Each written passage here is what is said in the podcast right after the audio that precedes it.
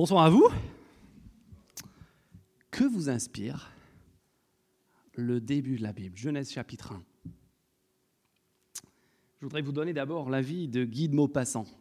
Il y a plus d'un siècle, il dit ceci Nos conceptions de l'ouvrier créateur, de quelque religion qu'elles nous viennent, sont bien les inventions les plus médiocres, les plus stupides, les plus inacceptables sorties du cerveau apeuré des créatures. Je ne vous ai pas encore souhaité la bonne année, mais je vous souhaite en tout cas que votre année commence mieux que la Bible. Parce qu'il faut le dire, la Bible, elle commence mal de notre point de vue, du point de vue de nos esprits dits scientifiques du XXIe siècle en Occident. Je ne sais pas si vous avez déjà remarqué quelque chose de, très étrange, euh, c'est que les chrétiens sont les seules personnes au monde qui vous offrent une copie de leur livre préféré euh, la Bible, et puis ils vous disent quoi? Ils vous disent toujours, commence pas au début. Alors, commence, commence aux trois quarts. Voilà, j'ai jamais eu personne qui m'a offert un, livre en disant ce livre est excellent. On commence aux trois quarts. Oui, tu verras, c'est juste. Et, les débuts, alors, bah, le début, on en parlera plus tard. Pourquoi est-ce qu'on en parlera plus tard? Parce qu'on sait très bien que si on commence avec un débat sur les, sur les dinosaures, l'évolution et l'âge de la Terre, et j'en passe, on est très, très mal barré. Et si on est l'un de ces courageux athées qui prend la Bible entre ses mains et qui commence la lecture de la Bible, bah, j'ai envie de dire qu'au bout de quatre mots, euh, c'est grillé. Parce que qu'est-ce qu'on lit au début de la Bible? Au commencement, Dieu, pardon, créa? Attends, Dieu, Dieu, création? Mais vous, vous plaisantez, j'espère.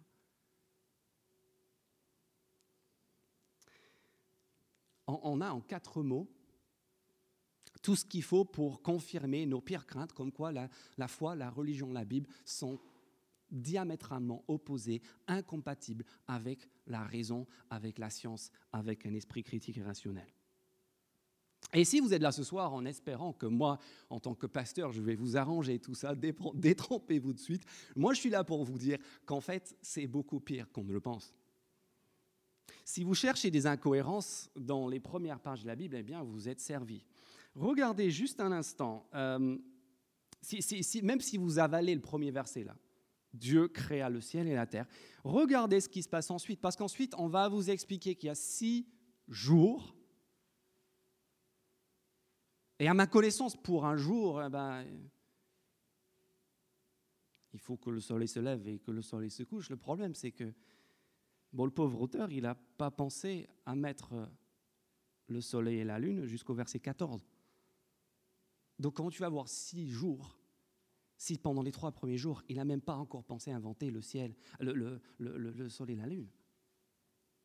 Et si on continue comme ça, on peut faire une longue, longue liste de ce qui semble être à nos yeux des contradictions, des contradictions entre le récit de la création au chapitre 2, le récit de la création au chapitre 2, et on a envie très, sincèrement de poser ça, de dire, mais c'est absurde. C'est absurde, c'est contradictoire. Et et en fait, ce constat devrait nous interpeller. On ne devrait pas juste abandonner l'affaire, ça devrait au contraire être le point de départ de notre réflexion.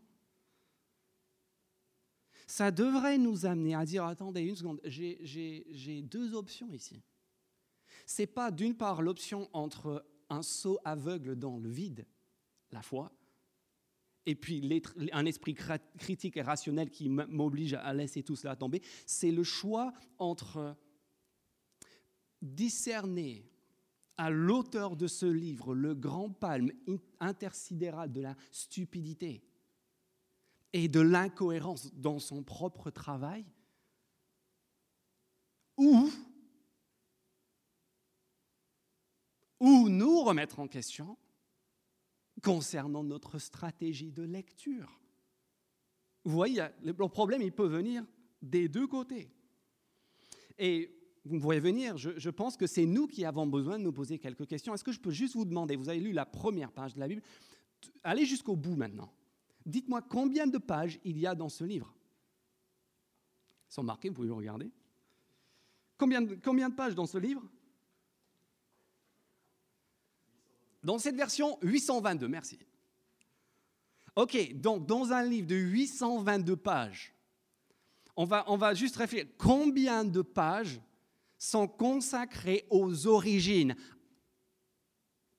Une Deux si, vous voulez vraiment à, tout casser, mettre les 11 premiers chapitres qui parlent de ce que nous on appelle la préhistoire, on n'est même pas à 1% du tout. Donc moi, si je prends un livre et moins d'un pour cent, et moi je, je suis avide d'informations sur un sujet dont le livre parle pendant une page sur 822. Je, vais vite peut-être dire que je suis au mauvais rayon de la bibliothèque universitaire et je vais peut-être chercher ailleurs.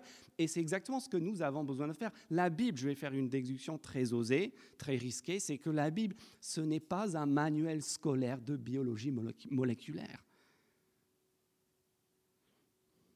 Ne me comprenez pas bien, ce n'est pas que l'âge de la Terre ou les fossiles ou les dinosaures ou, ou l'évolution, les différentes approches et théories autour de l'évolution sont des questions inintéressantes. Manifestement, manifestement, ce sont des questions qui intéressent beaucoup de monde.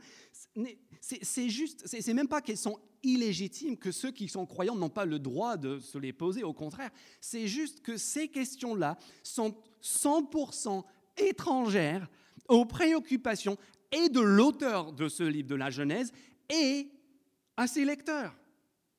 Vous voyez, si on claque la, Bible en, étant déçu parce qu'il n'y a pas eu d'explication sur le comment de la création de ce monde, j'ai envie de dire qu'on est un petit peu comme un, je sais pas, comme un client d'un restaurant étoilé qui claque la porte du restaurant en faisant un, scandale à la fin du repas parce que le chef cuisinier n'a pas su lui donner des prodigues, euh, lui prodiguer des conseils sur comment démarrer sa voiture en panne dans le parking. Vous voyez ce que je veux dire? C'est que le but, l'objectif de ce livre est tout autre que les questions que nous, nous nous posons de nos jours. Qu'est-ce qu'on a en Genèse chapitre 1 On a un texte qui est extrêmement bref, qui est écrit dans l'original dans un style poétique, qui traite de questions philosophiques et en fait qui traite d'une question, j'ai envie de dire, infiniment plus importante que la question des origines, de comment tout a été fait et traite en fait de la grande question. En fait, je pense qu'il est aussi derrière notre fascination avec les théories des origines de la Terre, même sur le plan scientifique, parce que derrière toutes ces questions-là, il y a la question que ce livre il veut traiter, c'est la question pas du comment, mais du pourquoi. Pas la question de la technique, mais la question du sens. Vous voyez cette distinction, elle est très importante. Et de ce point de vue-là, ce qu'on a ici, c'est un récit qui nous explique, en fait, qui nous présente un message très simple. Et le message très simple que ce texte il nous explique, c'est un message simple mais bouleversant, c'est qu'il y a bel et bien quelqu'un, quelque chose derrière ce monde, derrière cet univers, à l'origine de tout cela, d'une manière ou d'une autre. Et la Bible ne se prononce pas sur la manière précise. Et deuxièmement, que cette réalité-là est une incroyablement bonne nouvelle pour nous. Et je pense en fait qu'on a de la difficulté avec les deux propositions. Et j'aimerais juste commencer en vous disant, si vous avez une objection sur le plan scientifique, j'aimerais commencer en vous disant que ce message-là, je pense le véritable message de ce début de la Bible, est un message qui est 100% compatible avec la science. Et j'en veux pour preuve le nombre immense et même majoritaire des plus grands esprits, non seulement de l'histoire de l'humanité, mais du monde scientifique d'aujourd'hui, qui sont d'une manière ou d'une autre croyants. Ça, c'est une réalité qu'on ignore, mais, mais qui, est, qui est là. Et j'aimerais aussi vous rendre sensible, si vous êtes, euh, si vous êtes des écrits d'athées très, médiatiquement médiatisés comme, Richard Dawkins et d'autres, j'aimerais aussi vous rendre sensible au fait que la plupart des scientifiques athées que moi j'ai pu côtoyer ne sont pas athées en raison de leur science. Ce n'est pas leur science qui les a conduits à rejeter la notion de Dieu. Ils sont athées pour exactement les mêmes raisons que, que plupart, une grande partie des Français sont athées. Exactement comme vous, comme tout un chacun. Et euh, il y a une grande partie aussi de la communauté scientifique qui critique et qui est profondément gênée par les prises de position de personnes comme Richard Dawkins, précisément parce que lorsqu'il s'agit des questions des origines et des questions de Dieu et de la religion, en fait, il sort complètement de ses gonds scientifiques et il sort aussi complètement de son champ de, de, de, qualification intellectuelle et scientifique et se livre en fait à des réflexions qui scientifiquement en fait sont largement critiquables et aussi critiquées aussi bien par les croyants que par ses collègues athées qui lui disent en fait ta façon de t'y prendre en fait décrédibilise la science elle-même. Donc je, glisse juste ces informations parce que je sais qu'il y a un certain nombre de personnes qui, qui peuvent se poser ce genre de questions. Ce n'est peut-être pas le cas pour tout le monde, mais regardez ces choses et je vous invite aussi à les creuser. Je peux vous donner aussi euh, des lectures euh, dans ce sens pour, pour vous aider si c'est une question qui vous préoccupe. Mais voilà ce que j'aimerais vous montrer simplement ce soir. Que ce postulat, cette hypothèse d'un Dieu qui existe à l'origine de toute chose est plausible, crédible. On n'a pas besoin de mettre notre, notre cerveau à la poubelle pour y adhérer. Et deuxièmement, j'aimerais vous montrer en quoi cela est une bonne nouvelle. Premièrement, pourquoi ce postulat il est plausible. Si vous vous posez ce soir la question, et on se l'est tous posé, n'est-ce pas, mais sincèrement, au XXIe siècle, dans notre monde hautement scientifique et hautement technologique et, et, qui a connu des progrès d'une révolution industrielle et numérique euh, depuis un siècle et demi, qui peut encore croire à un Dieu, à une force supérieure, supérieure qui serait à l'origine de cet univers? Vous savez quelle est la réponse? Elle n'est pas celle à laquelle on s'attend. La réponse à cette question, qui peut encore croire à un Dieu à l'origine de tout cela aujourd'hui? La réponse est six êtres humains sur sept sur la Terre. 85% de la population mondiale en 2021. Allez lire Le Monde des religions, allez faire une recherche Google à cet instant, vous pouvez. 85% de la population de l'humanité en 2021 croit qu'il y a quelque chose qu'il y a quelqu'un qui ont une forme de croyance religieuse liée aux origines de notre monde.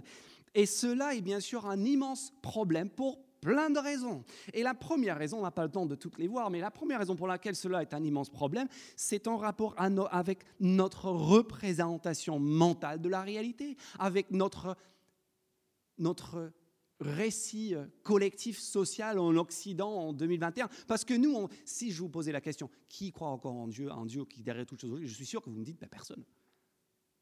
C'est une pauvre croyance qui est en train de, qui ne cesse de s'affaiblir et de, de, s'amoindrir au fil des années et du progrès de notre, notre, notre savoir. En fait, c'est précisément le contraire la croyance en Dieu même de nos jours est en train d'augmenter, ce qui montre à quel point notre imaginaire collectif occidental est en décalage avec la réalité statistique, chiffrée, objective.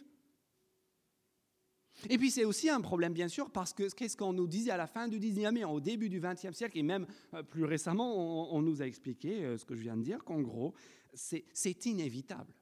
C'est juste inévitable qu'avec le progrès de la science, de la technologie, c'est inévitable que les croyances en Dieu vont, vont enfin, ce fléau, comme, le qualifient des gens comme Richard, ce, ce, fléau qui rend notre vie si misérable, va enfin disparaître. Et nous serons délivrés grâce au progrès scientifique et technologique. Il n'en est rien. La vérité n'est pas que la foi en Dieu, en un Dieu derrière tout ce qui existe est moribonde, mais en fait qu'elle baisse, oui, elle baisse parmi un certain nombre de blancs occidentaux aisés. Mais dans l'ensemble, elle monte. Et même parmi les blancs occidentaux aisés, qu'est-ce qui est en train de se passer? Quand vous discutez autour de vous Qu'est-ce que les gens vous disent? Est-ce qu'ils vous disent, grâce à mon smartphone, et grâce à ma BMW, et grâce à mon salaire élevé, et grâce à mes multiples diplômes, je n'ai plus besoin d'aucune forme de spiritualité? Bien sûr que non. Mais si, ben, il y a quand même un truc, et puis et puis regardez autour de vous toutes les formes de spiritualité qui ont le vent en poupe, même en France. Les spiritualités traditionnelles sont en, train de grandir en fait. Même en France, au XXIe siècle. Et puis plein d'autres croyances, dont certaines sont franchement légèrement effrayantes, sont en train de grandir de façon importante. Et autour de quoi tournent la plupart de ces formes de spiritualité? Figurez-vous exactement les mêmes idées qu'on a ici en Genèse chapitre 1 l'énergie, la force, le soleil, le contact avec la nature, les astres, les pierres, tout cela est en, le, paganisme en fait, le paganisme ancestral dont on se moquait il n'y a pas très longtemps est en train de revenir parmi des gens qui ont fait des études, qui ont une bonne situation, issus des classes moyennes en France. Et donc on doit s'interroger, les amis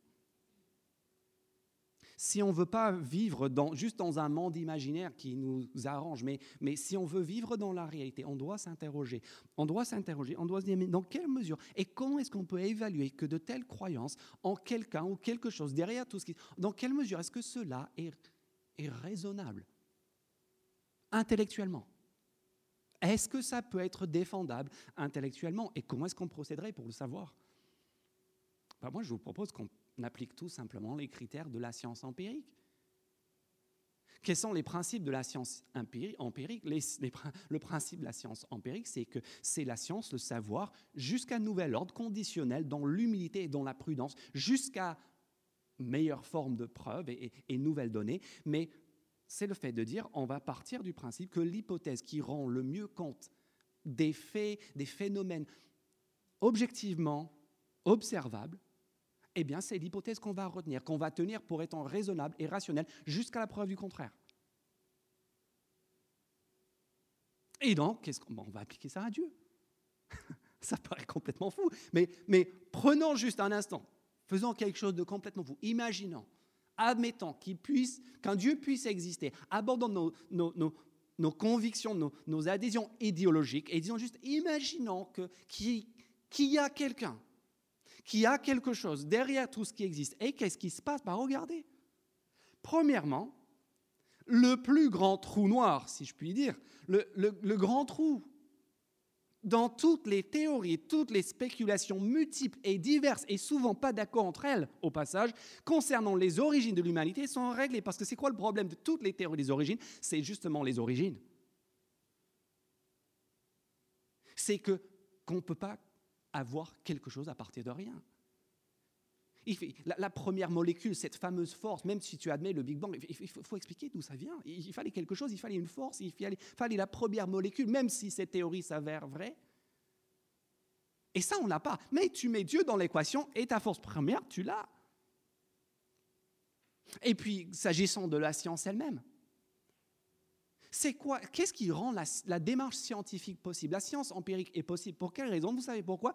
Parce que nous vivons dans un monde ordonné, dans un monde régulier, où on peut observer des schémas et des algorithmes et des choses qui se reproduisent. Et cela depuis l'échelle interplanétaire jusqu'à l'échelle moléculaire et atomique c'est tout de même invraisemblable parce que si, si on adhère au fait que en fait, la, le hasard est à l'origine de tout ça, c'est concevable. Mathématiquement, c'est concevable.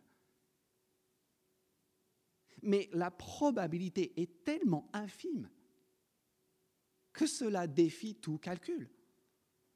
Mais si tu mets Dieu dans l'équation, quelqu'un qui est à l'origine, un être intelligent qui est à... Ben là, ton problème, il est résolu. C'est plus hautement improbable, c'est plausible, c'est crédible, c'est tout à fait logique.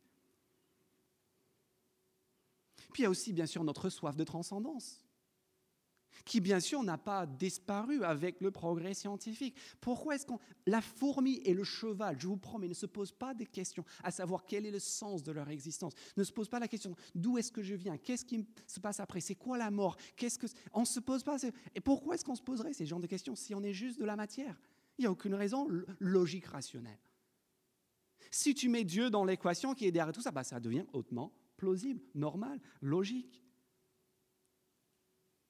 Ça explique aussi pourquoi la religion et la foi en un Dieu, en être suprême, n'est pas mort, n'est pas décédé au XXIe siècle avec l'essor de la science et de la technologie. Ça explique encore pourquoi nous n'acceptons pas, nous n'acceptons pas la violence et le génocide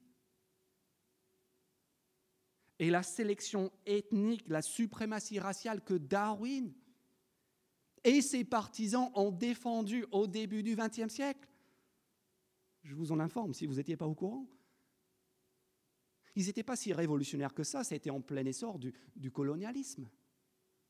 Et leurs théories sont juste venues confirmer ce qui est en train de se passer dans leur moment, dans la culture et dans l'histoire, etc., etc., Même mathématiquement, il y a des études très sérieuses qui ont été réalisées sur le postulat, la, la possibilité de l'existence de Dieu. Et devinez quoi, là encore, le postulat de Dieu remporte le concours de la rationalité haut la main.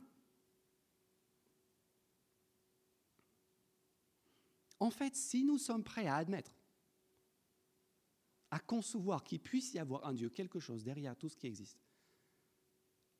Vous savez ce qui se passe?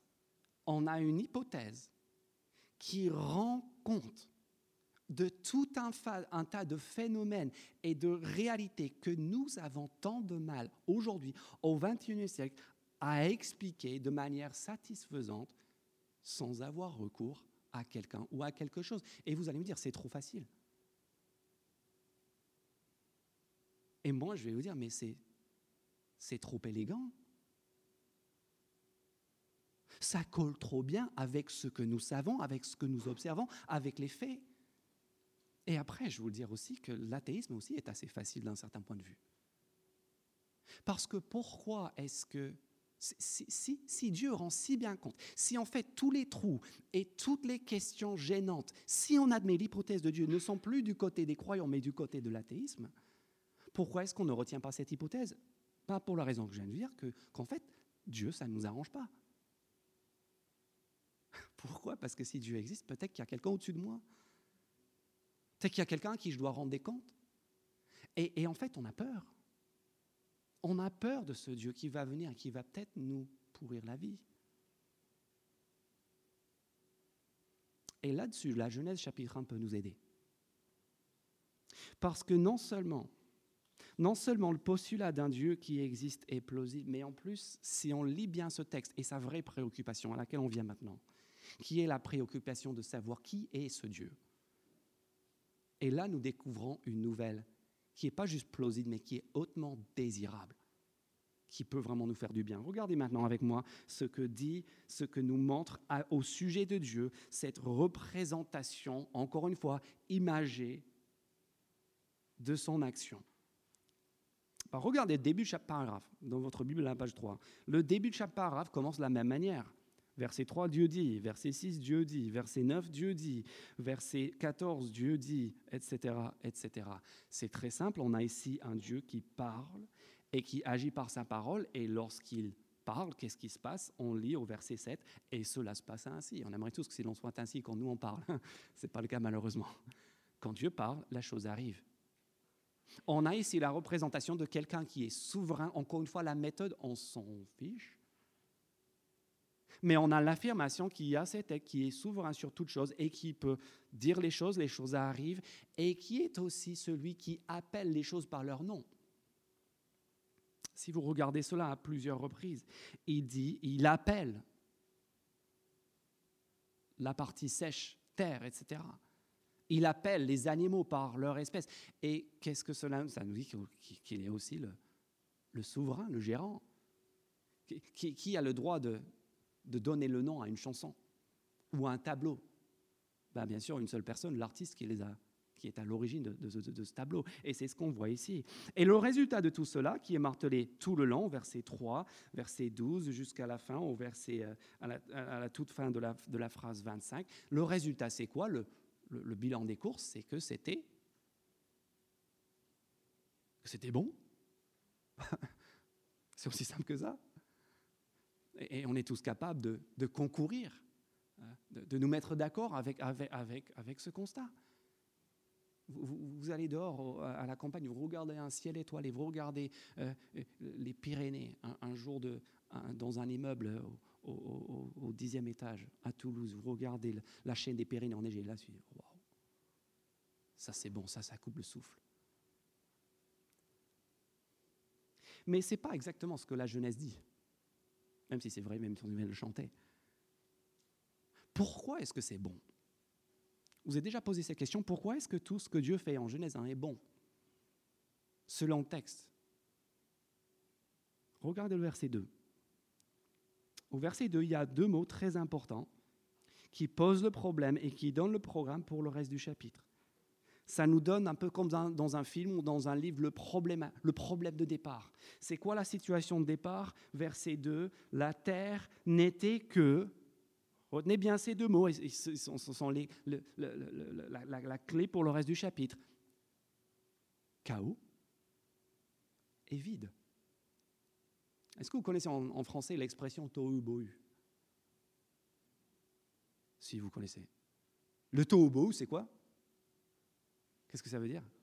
Vous ne savez pas Non? C'est le bazar.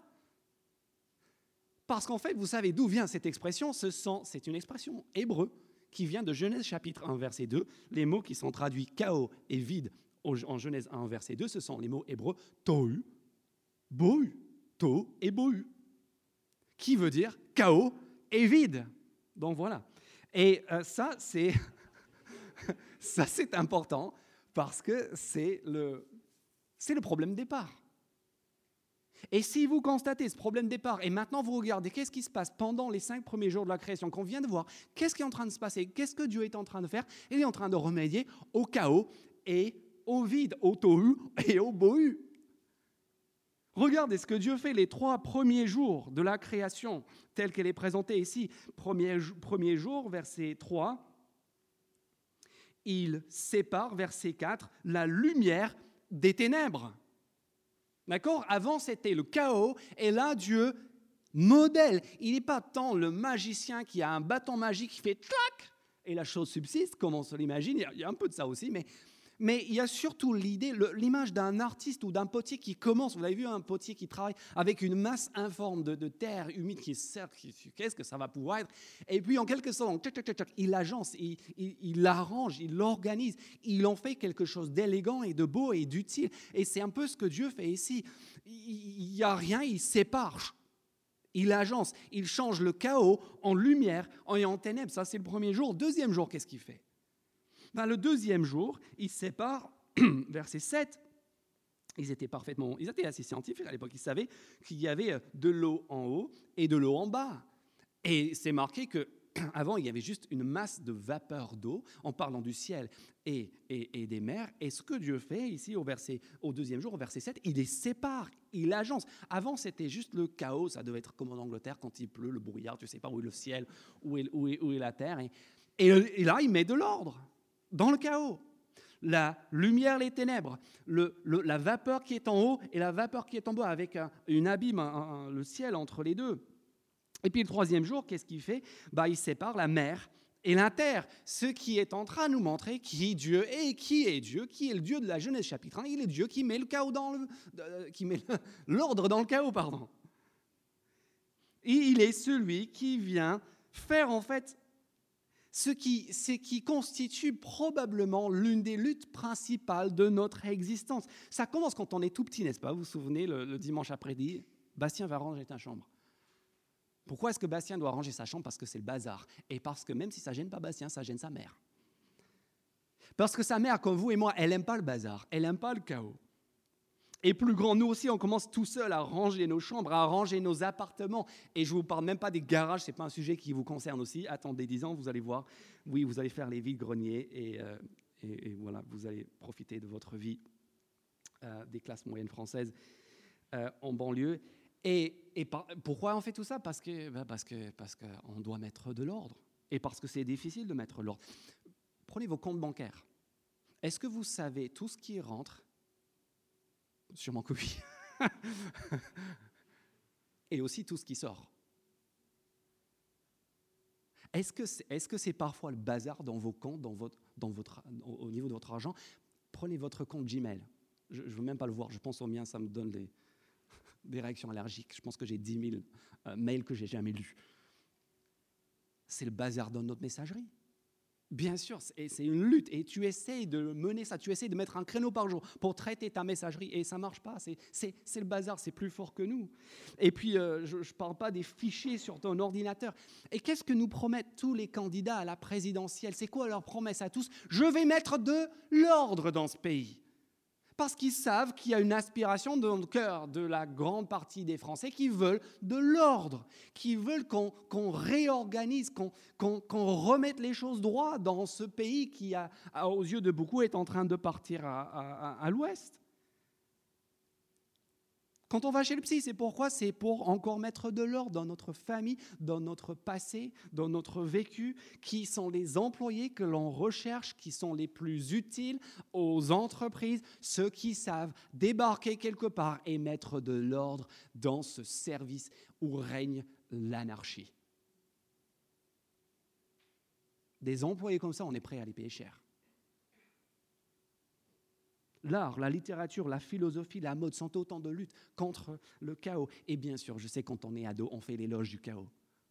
Ouais, mais c'est trop bien dans ma chambre, c'est un, un, petit espace de rébellion contre toute forme d'ordre, et c'est certainement sain, et, il faut le faire. Mais, et puis même, euh,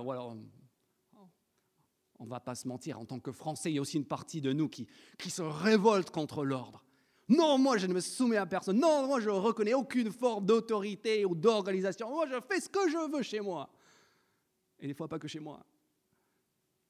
Mais la prochaine fois que cette pensée vous traverse l'esprit ou quelqu'un vous dit cela, invite la personne à aller passer six mois dans un pays où c'est vraiment le bazar. Va vivre six mois dans un pays où l'état de droit n'existe pas où tu ne sais pas ce que tu vas manger ou si tu vas manger au prochain repas. Ou si tu vas pouvoir... Vous voyez va, va dans une maison, si, si tu as une petite euh, phobie du ménage, va... va, j'ai visité quelques maisons comme ça, et je peux vous dire, c'est... Va dans une maison où il n'y a vraiment personne. Mais vraiment personne qui fait jamais le ménage. Et là, vous rentrez chez vous vous rentrez en France et vous remerciez Dieu pour l'ordre et pour la personne qui fait le ménage. Parce que ce que nous voulons en tant qu'être humain, ce n'est pas le désordre, ce n'est pas le bazar, ce n'est pas le chacun. Nous voulons de l'ordre. Nous voulons de l'harmonie et ces choses-là nous échappent en fait.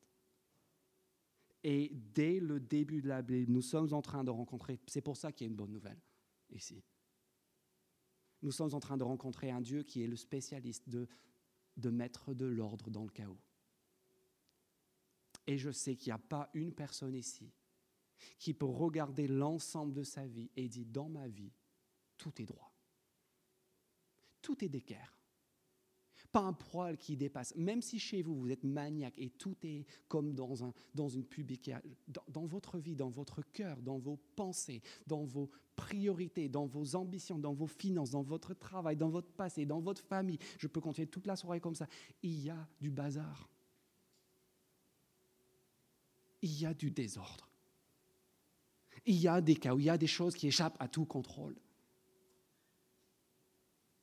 Et la bonne nouvelle de la Bible, et qui commence en Genèse chapitre 1 et qui se poursuit jusqu'à la fin de la Bible, c'est qu'il existe un Dieu qui est à l'origine de toutes choses et qui n'est pas juste à l'origine de toutes choses, mais qui veut venir mettre de l'ordre et de l'harmonie et remettre droit ce qui est tordu et ce qui est source de souffrance.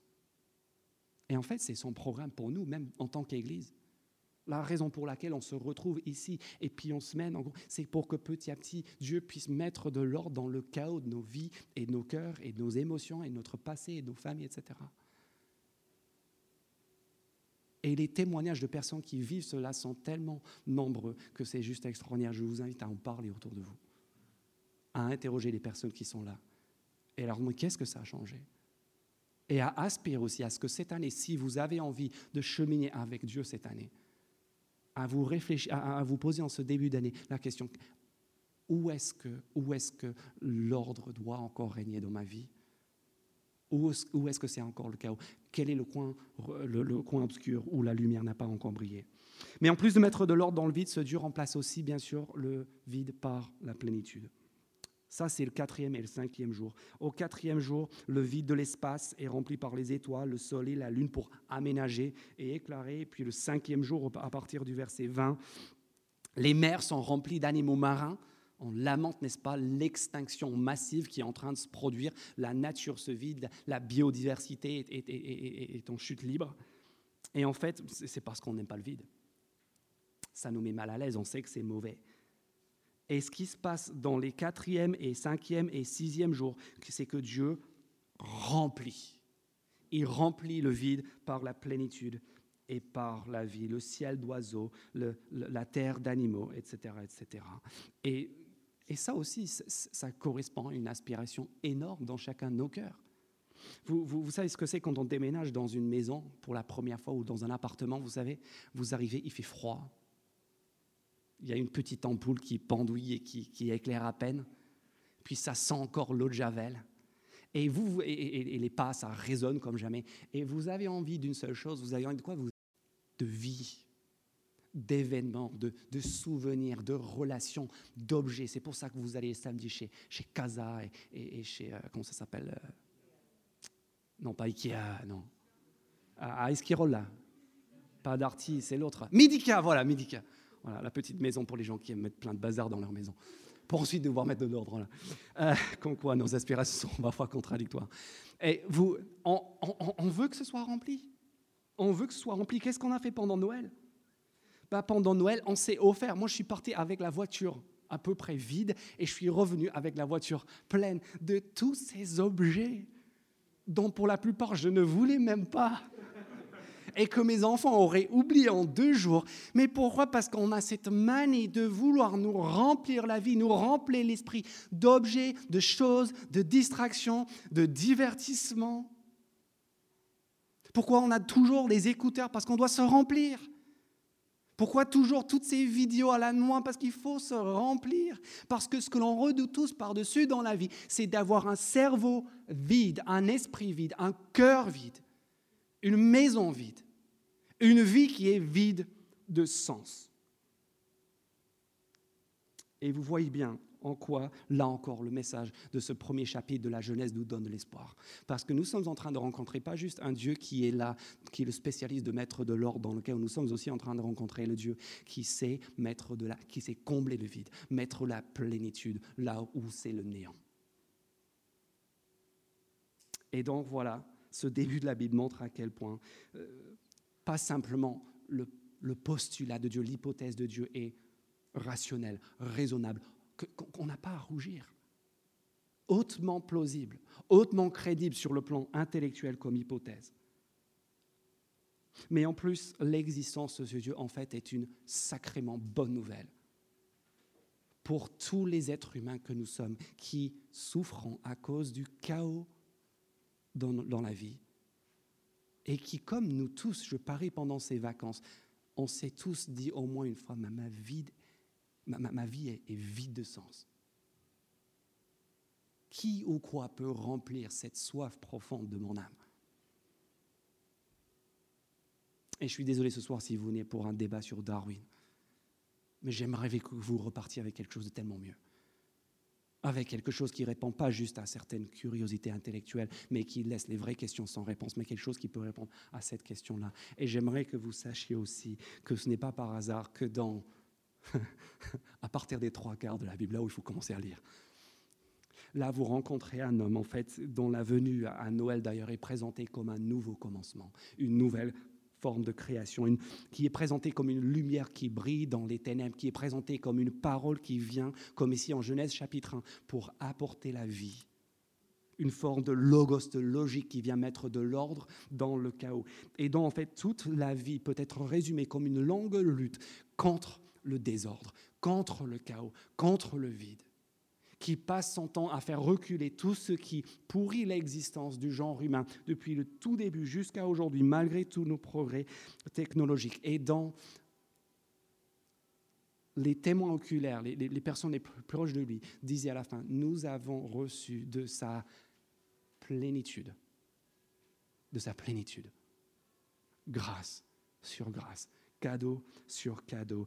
Et toute cette histoire se termine, comme vous le savez peut-être, par la le triomphe définitif de la vie sur la mort, de la lumière sur les ténèbres, en sorte que l'apôtre Paul peut dire dans sa deuxième lettre aux Corinthiens chapitre 5, si quelqu'un est en Christ, en ce Dieu qui est à l'origine de toutes choses, deux points, nouvelle création. De l'ordre dans le chaos, de la plénitude à la place du vide. Et je pense que quand on regarde tout ça, on est obligé juste de dire, ça c'est bon. Ça c'est bon, ça c'est ce que je veux, ça c'est dont j'ai besoin. Et ça tombe bien parce que c'est précisément ce que le tout premier chapitre de la Bible nous propose. Et c'est ce qu'on vous propose de vivre en tant qu'Église, à l'Église des deux rives, pendant l'année 2022. On peut prier pour que cela soit le cas pour chacun d'entre nous. Notre Père, on te remercie pour ta parole qui est parfois surprenante, qui ne vient pas forcément euh, aborder les questions que nous, on aurait peut-être envie d'aborder, mais qui ont choisi d'autres qui sont tellement plus importantes finalement.